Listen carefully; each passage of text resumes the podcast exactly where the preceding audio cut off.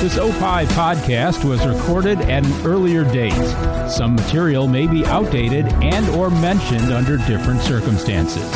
Consult your local health authorities for the latest on COVID-19. The Minutia Men celebrity interview is up next, but first, take a listen to this other fine Opie show. On And Friends, we give you more pushing for the cushion and the most sexual episode yet. And Friends, episode 69. 69. We are talking about absolutely nothing, save nothing but the horizontal hokey pokey. That's right. Just like slapping two planks together, we're going to be caressing your ears with sexual serenades you haven't heard. That's what she said. Listen to And Friends on Spotify OpieShows.com or wherever you find podcasts. Just search for Radio Misfits. The following is a Tony Lasano podcast, an Opie show on the Radio Misfits Podcast Network. This is the Minutia Men Celebrity Interview with Rick and Dave. Rick, very excited to introduce our next guest for over 50 years.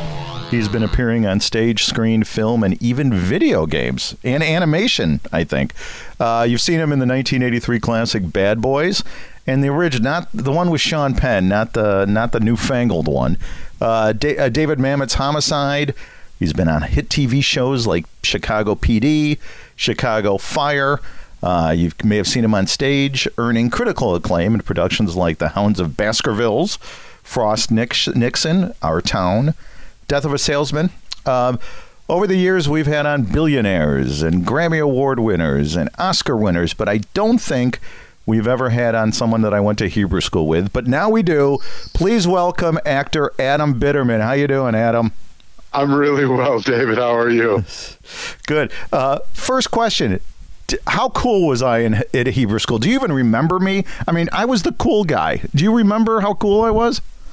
Um, well, it, since it will um, obviously make me exponentially uncooler to not remember the cool guy, um, I will say absolutely. I, I remember you so terribly fondly. And remember my hair too. I had an awesome, I had an awesome mullet there. Do you remember that? Do you remember how cool I, I- was? I think we probably all had awesome mullets around because I, I mean that that that was the uh, the the the late seventies and early eighties, right? So Yep. It was the mullets. You know, and if I What knew was what was going to happen with my hairline, I probably wouldn't have had the mullet years. If you know what I'm saying. Oh, you and me both. I if if if, if I could have if I could have saved it just just to fold it over the the spot on the top now, I, I would have been I'd be a lot happier. I think. Now, uh, you've been a working actor since you were five years old. And yeah. Yeah. a few months ago, we had Danny Bonaduce on the show from Right the. Partridge family. And he mentioned that it, to him, it was clear when he was very young that acting was going to be a, a big part of his life for many years. Was it like that for you? Did you just know? Because I'm 57 and I'm still trying to figure it out. Yeah, no, let me let me tell you. So the the first um, TV commercial I ever did, I was five years old. Now, when when somebody says, "Oh, you've been acting for fifty years," you the the first thought is, "Oh, this guy must be you know sixty or seventy or eighty years old." Right, well, right. I started when I was five years old. Um, and my first uh, professional job was a television commercial um, for uh, for a product uh, called Kraft Peanut Brittle, which they no longer make. And this was this was a time when there were only three TV channels. Um, you know, basically there was ABC, CBS, NBC, and I guess ch- you know public television. Yeah, and in So when- Chicago, WGN. And so Yes. we were- we were uh, plentiful with our five channels.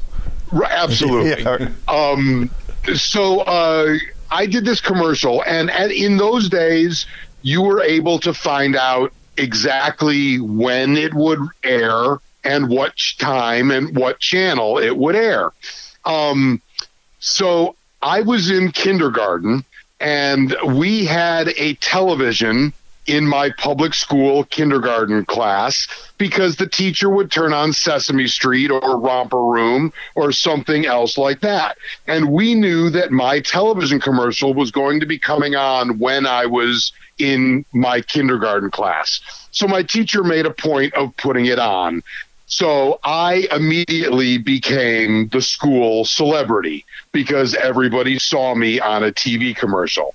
And I guess it was the combination of that ego boost at five years old and the combination of being able to get out of class to go to auditions. And you know so so all of those things combined um it, it made it it, it was a, a very um appealing thing for me. Um and i was fortunate enough to continue working pretty steadily uh, for like the next eight or nine years. Um, so yeah, uh, it was something I knew right away that I wanted to pursue. At that age, Dave and I were eating paste. So well, no, we were eating Kraft Peter brittle, Yeah. Peter br- brittle, Yeah, a little and I broke you. four teeth, and you're going to get sued, my friend. Is what's going to happen. Uh, wait a second. So you were the cool kid in Hebrew school, not me. I Yeah, forgot. I, I got that's the roles mixed up, actually. Uh, Nah, you you know- know, I, I was always uh, I was always a bit of a, a, a, a geeky kid, um, especially you know Hebrew school. We were what like 12, 13 years old, and and Yeah. that was the that was the age when actually I started slowing down working because I hit that awkward teenage years. Um, I stopped being cute and I stopped being even nerdily cute and I just became nerdy. Um, you know, I had horn rim glasses, uh, probably a bit of a mullet. Um, I was short. I was pudgy. Uh, you know, um, all my clothes were, you know, husky. Um, so, so, you, so, you know, um, I, I, I, I think I was anything but the cool kid when, when we were, when we were in, uh, in, in, in Hebrew school around those ages. uh, you, you know what I remember that you had a Beatles mop top haircut, kind of right. Yes. And Yes. I read a s- and I read a story that. Uh, while that haircut may have been out of style in the late 70s and the early 80s, it actually landed you maybe your first agent. I, I saw an article, I don't know, magazine article or something about it that. Well, tell the story. Tell the Beatles mop top. I mean, I hope you know the story, Well, uh, but the I, I, the- I do know the story, um, but the, the, the, the time frame is off. Um, okay. that was that that was when I first got my first agent when I was around five years old. So we're talking about you know between 1969 and 1970. Um, my father, uh, who you may have remembered from Yeah. from Temple. Um, Uh-huh. He he made his living as uh, uh, an artist, making jewelry and sculpture. But for years, he also worked as a uh, part-time uh, commercial model um, and commercial actor. He was a he had a very distinct look, um, and he always played characters like the French chef or the hot dog vendor or the you know the the the electrical lineman you know um he had a big handlebar mustache uh right. so so um when I was four or five years old, he took me on a set for a job that he was doing, and I met his agent, um, a woman named Shirley Hamilton, who was one of the biggest commercial agents in Chicago at the time. Um, and her agency is still today one of the biggest agencies in Chicago. But at the time, you know, I had these big blue eyes, um, and I had this sort of 1960s Beatles haircut, this just mop of brown hair. and my father introduced me to her, and she basically fell in love with me right away and said, you know, if you ever wanted to try and put him in TV commercials, I would be happy to represent him.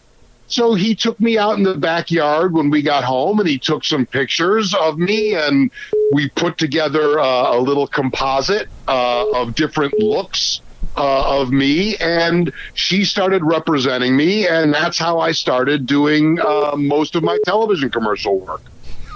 That's awesome. So, you know, I also, for our people here in Chicago, uh, I know that you uh, trained, spent some time at Evanston, Evanston's uh, Piven Theater Workshop, where you, Yes. you studied with uh, Byrne and Joyce Piven, and everybody knows Jeremy Piven, uh, their son. Uh, did that have a big influence on your career? How, how, what, uh, what impact did that have on you? Well, uh, you know, there's no understate. There's no. There's no overstating the um, amount that I learned working there. Um, you know, it was my first time in a regimented um, acting class, um, but it was certainly not a typical acting class. Um, and I started there when I was nine years old. Um, and I stayed at the workshop until I was 18. So a good long time. Um, and it taught me everything I know about improvisation and everything I know about story theater and everything I know, uh, uh, everything I first learned about putting together a production and being involved in a play and rehearsing and you know doing a, a technical rehearsals and have performing in front of an audience um, and and and I mean that didn't happen right away. You know, there were classes first, um, and eventually, uh, you know, the the the Pivens had um, had when I first started, the Pivens had what was called the Young People's Company, which was basically uh, a performance based group of high school aged uh, students who they all thought, who Joyce and Byrne thought were good enough to put on stage and charge an audience to come and watch. Um, the the group I was in was younger than that, and that involved that included uh, John. The, the Young People's Company included um, John Cusack's older sisters, uh, Joan and Ann, um, and Jeremy's older sister, Shira. Um, but my class, my group, uh, included John Cusack and Jeremy Piven and a couple of others. Um, and at some point, uh, Joyce and Byrne decided that our class uh, also should be uh, put up on stage. So, um, in order to complement the Young People's Company, they decided to form what they called the Junior Company. So while the Young People's Company was 16, 17, 18 years old, the Junior Company was 13, 14, 15. So I was a part of that group. Um, and uh, like I said, eventually, once we started getting on stage, it was my first exposure to performing for a live audience.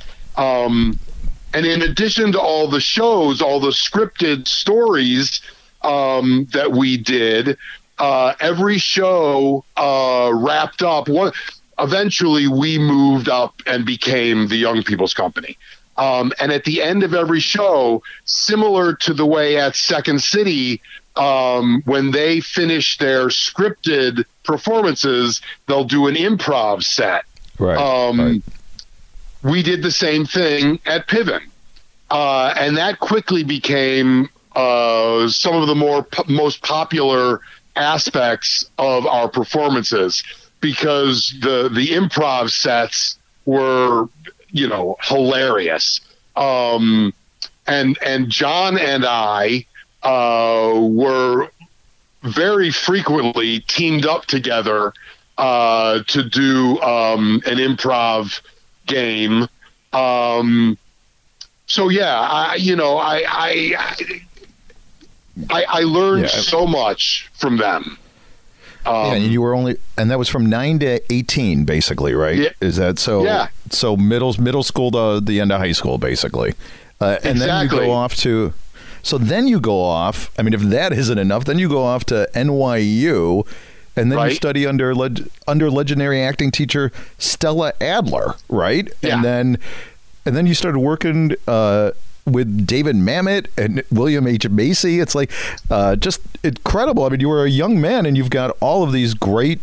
This great education. Tell us about NYU and and So- Mamet and William Macy. and NYU was awesome. Um, the thing about the undergraduate drama program is when you audition and when you are accepted, you are placed into one of several different studios, professional training studios in Manhattan. Um, and you are placed in one of them based on your audition and what the uh, department, uh, the theater chair, um, deems to be your strengths and your weaknesses as an actor, and they put you in uh, the what they think is the appropriate studio. And those those studios included uh, Stella Adler and the Lee Strasberg Institute and Circle in the Square and Playwrights Horizons um, and a bunch of different ones. So um, I was put in the Stella Adler um, Conservatory uh, in Midtown Manhattan, um, and I and it was only a three year program. So I studied. Uh, you you you study for your first two years um, with Stella's assistants, uh, her ma- the master teachers, and then in your third year you study with Stella, um, and uh, it was incredible um, because not only did you have a chance to meet and work with and be directed by uh, an, a, an actress of such renown, you also saw her, you, know, firsthand um, using her own technique. Um, it would not be uncommon for her to go from speaking to the class in with trying to explain something to sort of seamlessly um, performing what she was trying to explain. So if she was talking about something, um, you know, some sort of emotional response that a character might have in the course of a scene, um, she would go from from talking about it to showing us how it would how it should look. Um and and to just you know you're sitting close enough to to look her right in the eye. Um and you know to just to just see her face go from being a teacher to being the character experiencing this emotional response within a, a moment was really had a, a an effect on me as an actor. Um, so a- after my third year, I had a fourth year at NYU before I could get my degree, um, and and didn't know what I was going to do. Um, the first six months, I went to London and did a directing internship at the Royal Court Theatre in London, but I still had a semester back in New York that I had to finish up. Now, since I had started at NYU, another studio had formed, and that was called the Practical Aesthetics Workshop. And that was based on the teachings of David Mamet. Um, and Bill Macy was one of his uh, instructors. So I auditioned and got into the Practical Aesthetics Workshop. Um, so I worked with them a little bit at the end of my senior year, and then I spent a summer with them. Um, they did a program in Montpelier, Vermont every year, every summer. So I went up to Vermont and I and I basically was with a group of people who ended up forming the Atlantic Theater Company in New York.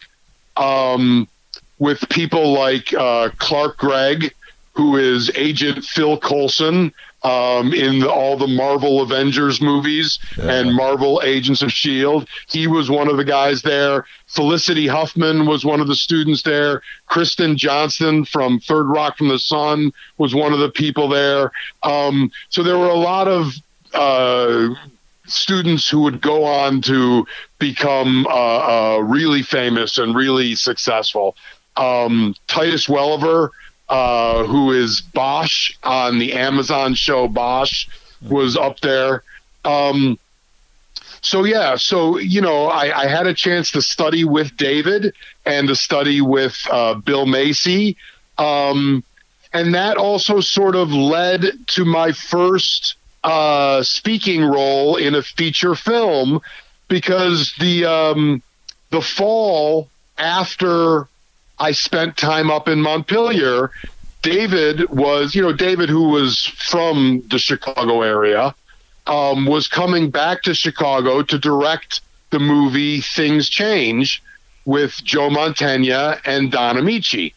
And I had mentioned to him that I was from Chicago um, that I was planning on going back to Chicago after uh, the summer program had ended. Um, and when I was back in Chicago a couple of months, my phone rang and it was a casting director from this show, from this movie, Things Change. And she basically said, Yeah, David has a part for you in the movie. So wow. that's how I that's how I got my first speaking role in a for, in a feature film. Um, and Homicide, the movie Homicide, was a, a, another very um, similar story, except that movie was shot in Baltimore. So it was another instance of the phone ringing and a casting director saying, David has a part for you in this movie. Are you available? And going out to Baltimore for five days. Wow. Yeah, and you know, you just wait till you see what happens after this show after being on this podcast. yeah, yeah, This is the highlight uh, of your career, I mean, Adam, right here. Yeah, you're just going to propel you into another world.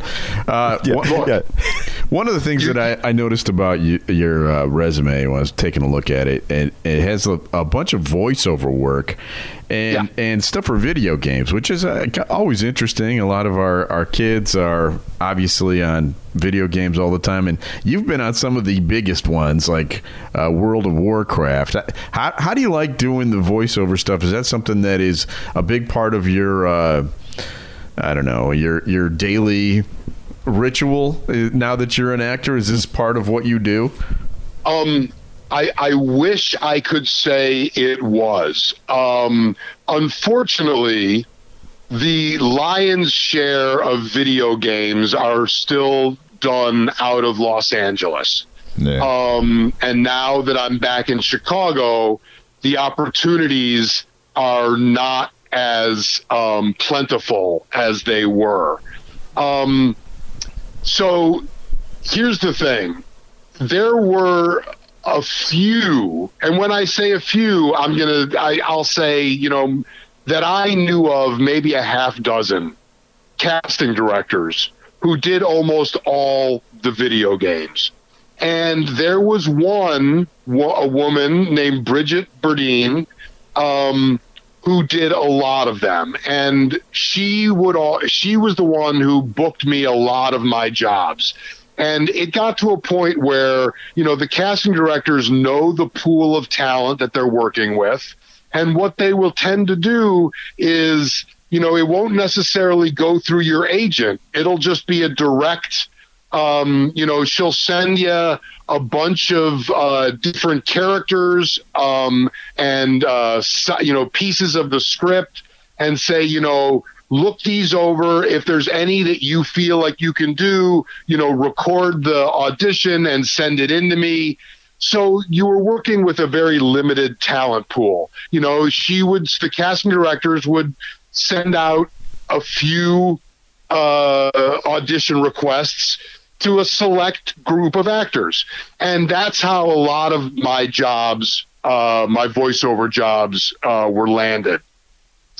Um, you know, in and and and I, I can't really recall the year. I would say maybe it was around 20, 2009 or 2010. Um, tragically, Bridget was killed by a hit and run driver on New. Year's Eve in California. She was walking down the shoulder of, I think it was the Pacific Coast Highway, and she was on New Year's Eve, and she was hit by a car and she was killed. Um, and her stable of voice actors all sort of went off in different directions. Um, so when Bridget left, you know, when she when she when she was so tragically taken, my voice video game career sort of died at Yeah. the same time. Um, there were some games and game producers that I had worked with in the past. And if they wanted to bring back my character, because you know, like um, in the in the StarCraft games, I played the same character. Um, so I may have booked the first one, you know, through an audition, but when they brought the character back, they called me to just come back and do it again. Um, so yeah, I, I mean, I, I, I wish I could do more video games, but there's just not as much opportunity out here um, in Yeah. Chicago. You know, a lot of it is just being cast out of L.A. Yeah, yeah. And now that you're in Chicago, obviously that's that that's going to make it difficult. You know, I'm looking at your IMBD right now, and uh, you played a you played a wide range of characters here. You were played Father Sean in The Exorcist. Uh, Yes. Obviously, they did not know about you and me in Hebrew school when they casted you as Father Sean. Uh, uh, uh, but He can stretch. He's stretching I, as an I, actor. yes, I, wait, I, I consider that to be um, a, a, a great acting challenge that was accomplished. Was a good Jewish boy playing an Irish Catholic priest. Who's this Jesus Christ we're talking about? What is this? Yeah, Yeah, yeah. uh, well, I, I mean, you you've I think you've played Doctor Watson on stage. I don't know a hundred times. I, I'm looking at this, you, uh, but I mean, you're the wide range of characters. I mean, it just really it's impressive about how you know the, your range. But do you have any favorite characters that are Well- or a genre? You, you seem crooked cop seems pretty. You're pretty prevalent being a crooked cop too, aren't you? Yeah, well, you know, look, He's from um, Chicago. Yeah, yeah. So look, so first of all, wh- one of the one of the things that I learned from Stella Adler was you always have to take your character's uh, point of view. You always have to take your character's side in in in in you know in a discussion.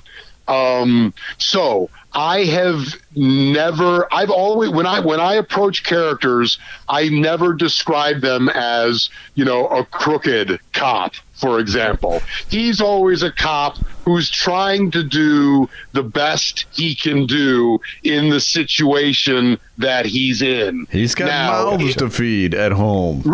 right exactly now He's misunderstood.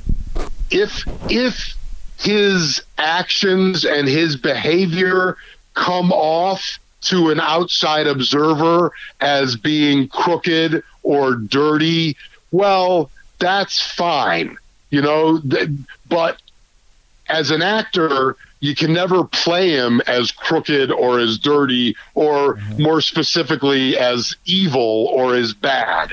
You know, um, that being said, uh, I do have a tendency to um, get cast as um, police officers uh, with a grudge or police officers with an agenda. Now, interestingly, if we're talking about my uh, Chicago PD uh, detective, um, see, that's a character that I never viewed as being dirty or as being bad or as, uh, you know, he, there's nothing in the script that leads you to leads lead lead leads me or even anyone to believe that he's anything other than a cop who's trying to solve the case he's been assigned. Um, but for some reason, when I see comments that different fans may make about the show and about the character, he's always described as being that racist cop. um, when, when, when I went in to do um, what's called ADR, uh, additional dialogue recording. Sometimes when you're recording something, the dialogue doesn't get picked up. Uh, or they change a line, and you have to go in afterwards and re-record it. We, you know, we uh, all the the Dick Wolf One Chicago shows do their ADR uh, at BAM Studios downtown Chicago. I walked into BAM uh, to do some ADR for my episode of Chicago PD, and the the engineer and the producer who were running the sessions said, "Yeah, you're a great bad cop." and, and my, my my my response was, did my first my first question was did you see the whole episode? And and they said yeah. And i said well w- tell me what i did that makes you think i'm a bad cop and they said well you're just going after voight and i'm like well yeah voight is not squeaky clean either you know who's- so if i'm going after him why does that make me the bad cop so Wow, you're even in character when you're going in to record your lines uh, for Yeah, afterwards. yeah. That's great. Yeah, you're on the blue line. You're on the blue line, and you're the character, right? Right, absolutely, absolutely. always, always fight for your for, fight for what your character believes. There is more to come with our guest on Minutia Men Celebrity Interview right after this. We'll be right back. This is Stick to Everything. I'm Larry. And I'm Paul. We continue on in this very, very cold winter as we explore a number of random topics during this pandemic. I hit on the Peloton and also the antisocial people that are at the gym near that Peloton. I talk about going through my memory box and one really important question as we look ahead to maybe someday the end of the pandemic. That's on Stick to Everything. Hope you tune in. Listen to Stick to Everything podcast with Larry Hawley And Paul M. Banks. on Spotify, opishows.com, or wherever you find podcasts. Just search for Radio Misfits. I'm Howard Sudbury. And I'm Steve Baskerville. On back to you. We cover it all, beginning with snowstorms that have names. What's the deal with that, weatherman? We're going to find out. And we're going to find out who watched what and to what degree in 2020 on television. Some of the top rated shows might surprise you. And what should you never ask anybody? Hey, how can we make these promos longer? All of that. it's so much fun. Uh, back to you. Back to you with Howard Sudbury and Steve Baskerville. You can find Back to You on Spotify, opishows.com, or wherever you find podcasts. Just search for Radio Misfits. On this week's Minutia Men with Rick and Dave. Murder in Ukraine. Join us on a middle aged road trip. Green breast milk. Really? and My Brush with Rush Limbaugh.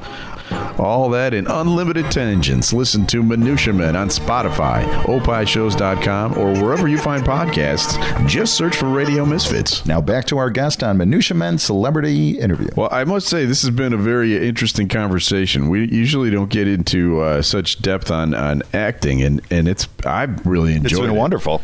It's been Um, great. Oh, thank you. Good. I'm Uh, glad. If listeners want to follow your career, uh, where where can they where can they find you? Tell uh, tell everyone Well- the best ways. I have a website which is adambitterman.com.